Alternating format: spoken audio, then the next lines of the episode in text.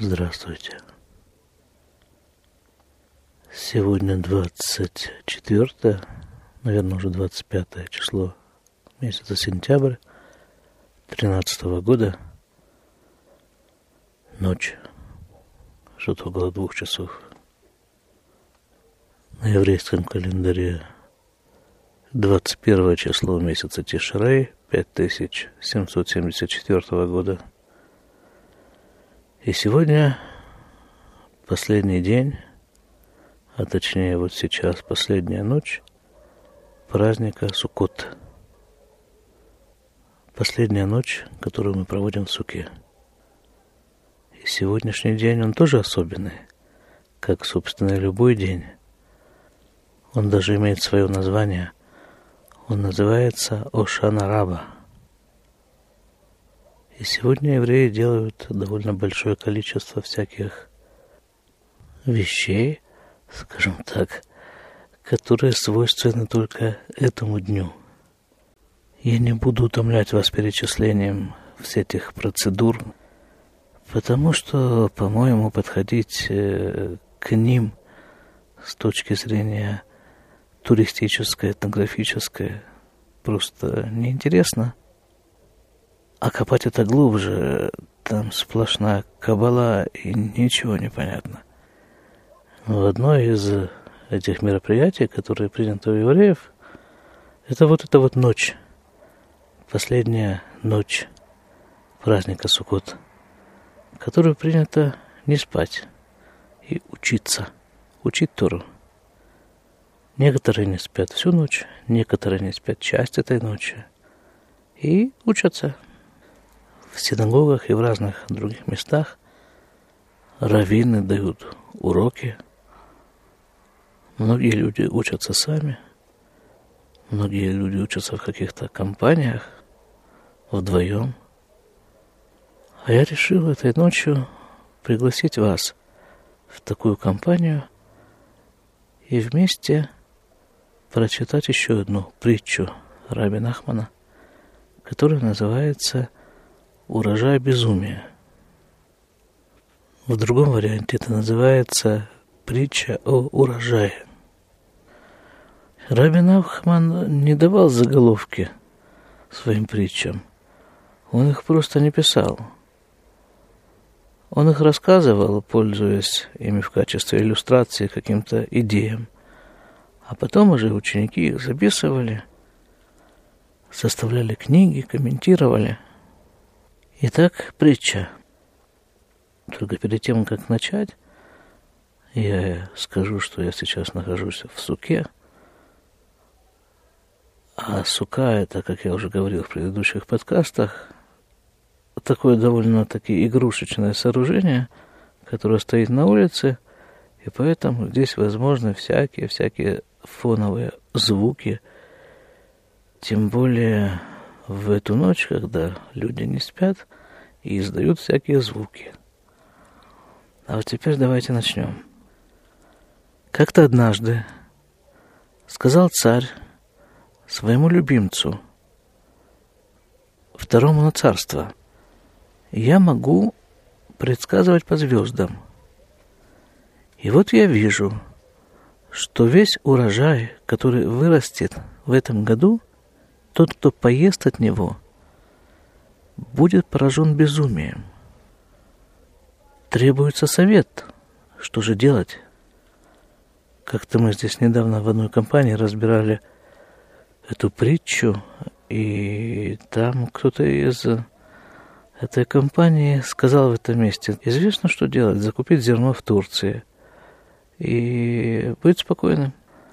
Вот так примерно и ответил этот самый второй на царство. Его любимец, его советчик. Может быть, давайте сразу будем расставлять какие-то крохотные точки над какими-то буквами, а точнее под буквами, если учесть, что это текст ивритский. Царь в сказках Раби Нахмана обычно это Всевышний. А вот это второе на царство – это человек. Так вот, ответил ему этот самый второй на царство – что они заготовят себе достаточно зерна нормального зерна от прошлого урожая. И у них не будет нужды есть этот безумный урожай, который растет сейчас на полях. И сказал ему тогда царь, так что же, только мы двое не будем сумасшедшими, а весь мир превратится в сумасшедших, так это ведь будет как раз наоборот. Что значит наоборот? И что такое вообще сумасшествие? И не сумасшествие? Как правило, сумасшедшим называют кого? Того, кто не живет по законам, принятым большинством. Ну а дальше всякие уровни, скажем так, сумасшествия. Скажем, если это какое-то слабое отличие, то его могут называть просто странным человеком, человеком со странностями. А если это что-то такое особо выдающееся, то на него могут одеть смирительную рубашку, как это делали когда-то в древности. Могут применить какие-то санкции фармацевтические, как это делается сейчас.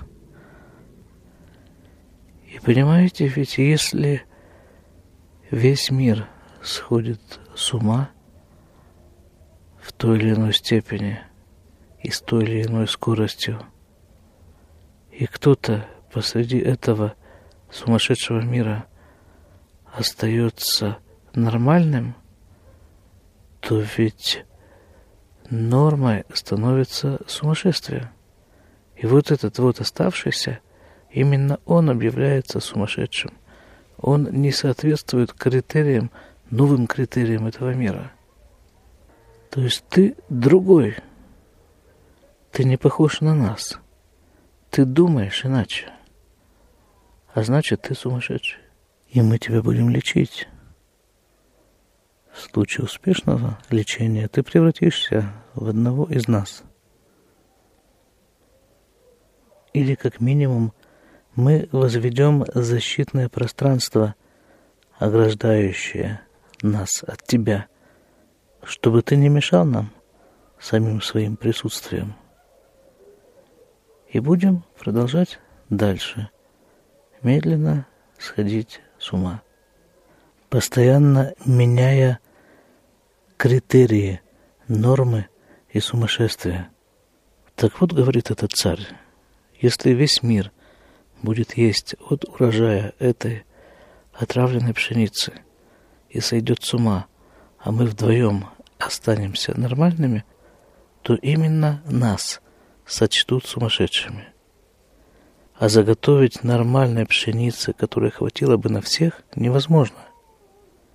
И поэтому наверняка нам тоже понадобится есть это отравленное зерно. Однако, сказал царь, мы сделаем друг у друга на лбах знаки, чтобы хотя бы, когда мы будем смотреть друг на друга и видеть эти знаки, мы будем вспоминать, что мы сумасшедшие. То есть мы живем среди людей, и мы вынуждены подчиняться хотя бы в какой-то степени правилам, принятым в этом обществе, просто для того, чтобы здесь жить.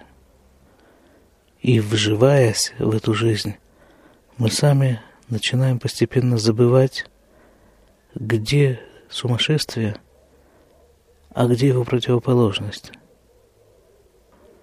Но встретившись лицом к лицу с другим таким же, как ты, и увидев на его лбу такой же знак, который нарисован на твоем лбу, ты вдруг вспоминаешь, кто ты, где ты и зачем ты здесь, и что вокруг происходит.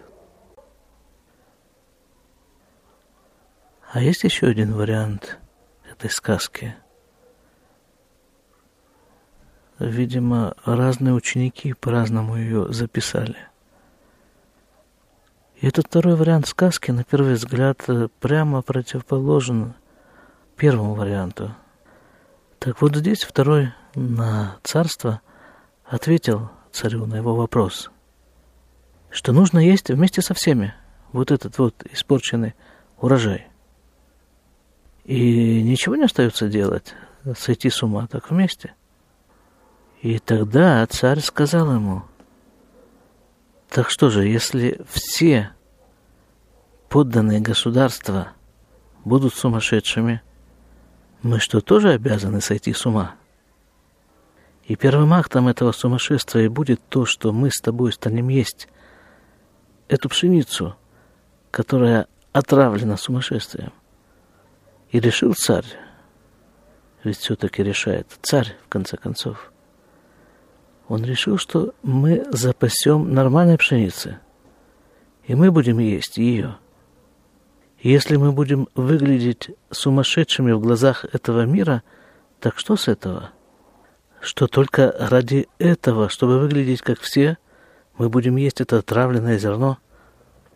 В этом втором варианте царь как бы дает легитимацию на то, чтобы отличаться от всех.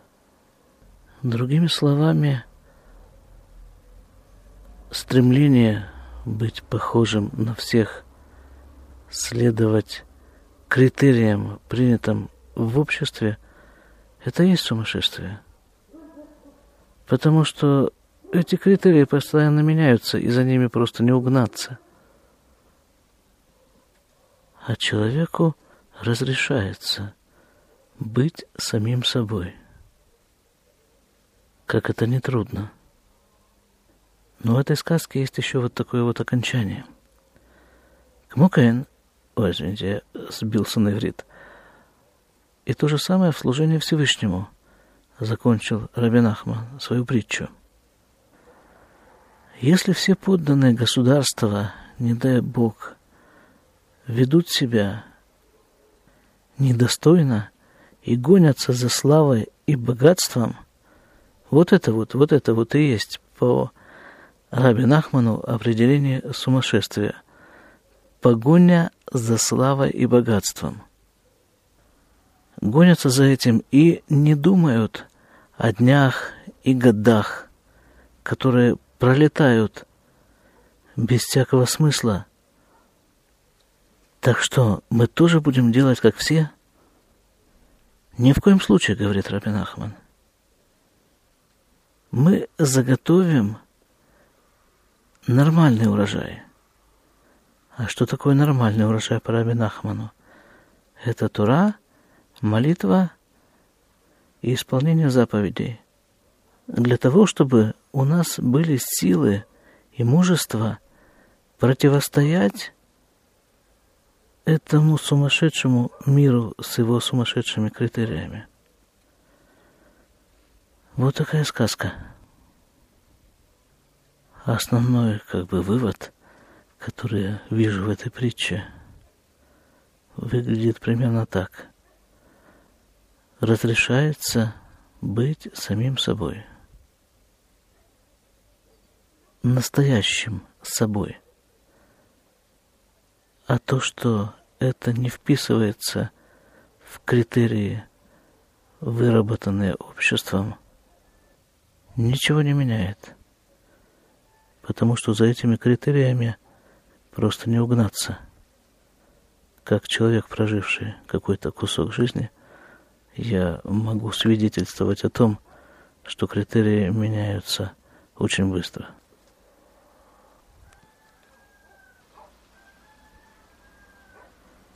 Не знаю, слышно ли вам, но там где-то запели петухи.